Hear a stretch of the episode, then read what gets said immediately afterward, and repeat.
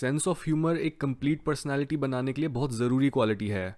अगर आपके अंदर जोक मारने और डे टू डे लाइफ में हंसने की काबिलियत है तो ये चीज़ आपको दूसरों की नज़रों में बहुत अट्रैक्टिव बनाती है। जस्ट बिकॉज़ हंसना एक साइन होता है कि आप एक सिचुएशन में पूरी तरह से गिव अप कर देने या चिंता से हड़बड़ाने के बजाय मुश्किल समय में भी शांत रह सकते हो। और आपके साथ रहना ज़्यादा सेफ़ है, बजाय किसी ऐसे इंसान के साथ रहने के, जो कभी नहीं हंसता और हमेशा मुँह फुलाए रहता है। एक हसमुख या फनी इंसान टेंस और ऑकवर्ड मोमेंट्स को भी काफ़ी आसानी से बदलकर उस पल को सबके लिए यादगार बना देता है। यहाँ तक कि बहुत से केसेस में एक डिप्रेस्ड इंसान भी फनी लोगों के आसपास रहने से अपने दुखों को बहुत हद तक कम कर सकता है। अमेरिकन ऑथर ग्रैनविल क्लाइसर ने एक बार बोला था कि हँसी मज़ाक हमारे माइंड और बॉडी के लिए एक दवाई का काम करते हैं। ये डिप्रेशन और एंजाइटी को दूर करने का बेस्ट तरीका है। ये एक बिज़नेस एसेट है। ये दोस्त बनाने में मदद करता है सफरिंग को कम करता है और सीधा सीधा हमें ज़्यादा सुखी बनाता है। इसलिए अब बात करते हैं कि आप अपना सेंस ऑफ़ ह्यूमर इंप्रूव करके ज़्यादा फनी कैसे बन सकते हो। Number one tell a truth that no one else has noticed funny होने का एक बहुत बड़ा पार्ट ये होता है कि आप वो बात बोलो जो दूसरे लोगों ने नोटिस भी ना करी हो, लेकिन वो सच हो। एक पंच लाइन का मतलब ही ये होता है कि आप कुछ अनएक्सपेक्टेड ट्रुथ बोल रहे हो। जो सिर्फ़ आपकी ऑब्जर्वेशन और पैटर्न्स को पकड़ने की एबिलिटी से निकल कर आया है। स्टैंड अप कॉमेडियंस ये चीज़ हर समय कर रहे होते हैं कि वो किसी ऐसे टॉपिक को छेड़ते हैं जिसे किसी दूसरे ने पहले पॉइंट आउट नहीं करा होता और फिर वो उस ट्रुथ को इस पॉइंट तक एग्जैजरेट कर देते हैं कि वो बहुत फनी बन जाता है। इसी वजह से तो हर कल्चर कॉमेडियंस और जोकर्स को इतनी रिस्पेक्ट देता है, क्योंकि जो सच एक विदूषक, हँसी मज़ाक में बोल पाता है, वो सच एक आम आदमी नहीं बोल सकता। मज़ाक के कंटेक्स्ट में कड़वी बातों में भी एक मिठास आ जाती है, जिससे बाकी लोग भी उसकी हिम्मत की दाद देते हैं और बुरा नहीं मानते। इवन अगर कोई उसके मज़ाक से ऑफेंड भी हो जाए तो लोग ऑफेंड होने वाले को ही गलत और इनटॉलरेंट बोलते हैं। इसलिए जब आप दुनिया को एक कॉमेडियन की नज़र से देखना शुरू करोगे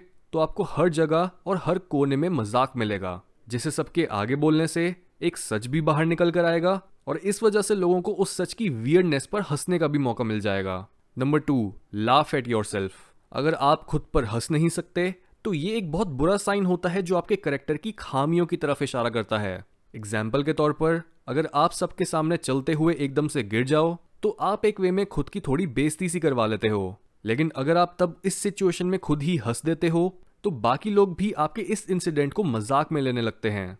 क्योंकि खुद की इज़्ज़त नीचे गिरा देने के बाद भी, खुद पर हंस के आप ये सिग्नल करते हो कि आप इस फैक्ट को एक्सेप्ट कर सकते हो कि आप इम्परफेक्ट हो और इस फैक्ट को एक्सेप्ट करने से आप साथ ही साथ खुद को उनकी नज़रों में वापस से ऊपर भी उठा लेते हो। आप सबकॉन्शियसली लोगों के मन तक ये बात पहुँचा रहे होते हो कि आप वो इंसान हो जो गलतियाँ करता है, लेकिन आप वो भी इंसान हो जो गलतियाँ करने के बाद उन्हें अच्छे से हैंडल करता है, उन्हें एक्सेप्ट करता है और फिर उस गलती को ओवरकम भी कर लेता है।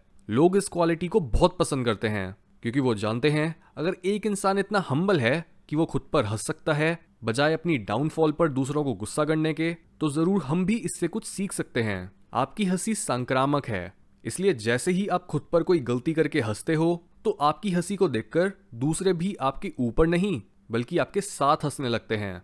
Number three understand when is the right time एक जोक की टाइमिंग और सेटिंग भी उतनी ही इंपॉर्टेंट होती है, जितना इंपॉर्टेंट एक जोक खुद होता है। आपको एक फनी बात बोलने और उस बात को बोलने के बीच में कब पॉज लेना है, ये पता होना चाहिए।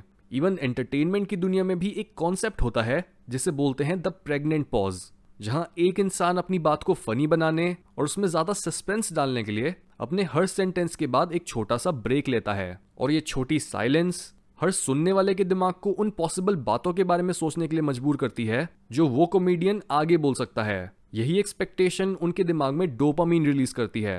आप जिस तरह से एक जोक को डिलीवर करते हो, कितनी बार बीच में रुकते हो, किस टोन में बोलते हो, और आप किन लोगों के बीच में उस जोक को सुनाते हो, ये चीज़ें उस जोक का मतलब ही बदल सकती हैं।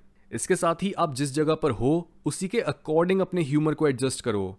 हर ऑडियंस सेम नहीं होती। जो जोक्स आप अपने ऑफ़िस में मारोगे, वो बिल्कुल अलग होंगे उन जोक्स से, जो आप अपने फ्रेंड्स या रिलेटिव्स के बीच सुनाओगे। नंबर फोर टीज अदर्स यानी जब भी आप अपने फ्रेंड्स या दूसरे जान पहचान के लोगों के साथ होते हो, तब मौका मिलने पर आप किसी को छेड़ने के लिए उन पर एक बहुत हल्का और हार्मलेस जोक मार सकते हो। लेकिन यहाँ पर आपको ज़्यादा सावधान रहना चाहिए, क्योंकि अगर आप इस तरह का जोक एक ऐसे इंसान पर मारो, जो आपके उतना क्लोज नहीं है और उन्हें आपकी ट्रू इंटेंशन नहीं पता कि आप किसी को हर्ट नहीं करना चाहते तो वो आपकी इस बात का बुरा मान जाएँगे। इसलिए धीरे धीरे पहले अपने आप को नए नए ग्रुप्स में शामिल करो और फिर लोगों पर छोटा मोटा जोक मारो। इस मेथड को और अच्छे से यूज़ करने के लिए मेरी सलाह यह है कि आप सिर्फ़ लोगों की उन्हीं बातों का मज़ाक उड़ाओ, जिनके लिए वो ऑलरेडी कॉन्फिडेंट हैं। अगर एक इंसान बहुत अच्छे से ड्रेस्ड है तो उसके कपड़ों के लिए उसे टीज कर दो। या अगर कोई इंसान खुद बहुत फनी है तो उसे छेड़कर और हंस के ये बोल दो कि वो कितना बोरिंग है। इन छोटे मोटे मजाकों से किसी को ज़्यादा बुरा भी नहीं लगेगा और आप दूसरों को ये भी दिखा पाओगे कि आपकी सोशल स्किल्स कितनी अच्छी हैं। नंबर फाइव यूज़ स्टोरीज ये अपना सेंस ऑफ़ ह्यूमर इम्प्रूव करने का सबसे आसान और इवन मेरा सबसे फेवरेट तरीका है। यानी आपको फनी होने के लिए हर बार एक पंच लाइन मारने की ज़रूरत नहीं है। इसके बजाय, आप कई बार लोगों को फनी कहानियाँ सुना सकते हो, क्योंकि फनी स्टोरीज हर इंसान के पास होती हैं। और अगर आपके ग्रुप में किसी पॉइंट पर साइलेंस या फिर ऑकवर्डनेस बढ़ जाए तो उस पॉइंट पर स्टोरी सुनाने पर हर इंसान रिलीव्ड फील करेगा और अंदर ही अंदर आपको साइलेंस और ऑकवर्डनेस ब्रेक करने के लिए थैंक यू बोलेगा। यहाँ पर आपका खुद का पैशन और इंटरेस्ट भी दिखेगा जस्ट बिकॉज़ वो स्टोरी आपसे जुड़ी है। इसके साथ ही जब भी आप कोई कहानी सुनाओ, तब उसके बिल्डअप के साथ थोड़े पेशेंट रहो।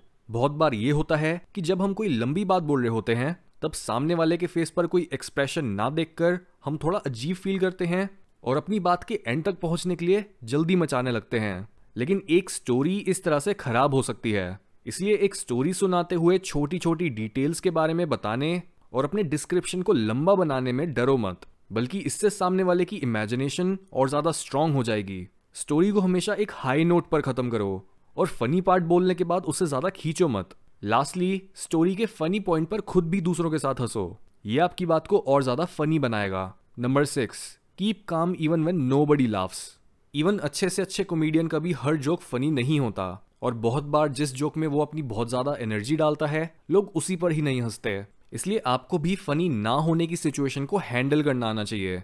लेकिन आपका अनफनी होना भी फनी हो जाता है जब आप खुद की इस कमी या गलती को एक्सेप्ट करके खुद पर हंस पाते हो। यानी अगर आपने एक जोक मारा या फिर कोई फनी स्टोरी सुनाई, जिसके बीच में आपने कोई गलती कर दी या फिर किसी वजह से वो उतनी फनी नहीं सुनाई दी, जितनी फनी वो आपके दिमाग में लग रही थी तो अपनी उस गलती को भी अपनी एडवांटेज की तरह यूज़ करो और खुद पर हंसो। असलियत में जो चीज़ मैटर करती है वो है आपकी लोगों में प्यार और खुशी बांटने की इंटेंशन और जैसा कि American motivational writer William Arthur Ward ने एक बार बोला था कि एक well developed sense of humour उस डंडे की तरह होता है जो आपके हर कदम में बैलेंस ऐड करता है जब आप ज़िंदगी की रस्सी पर चल रहे होते हो।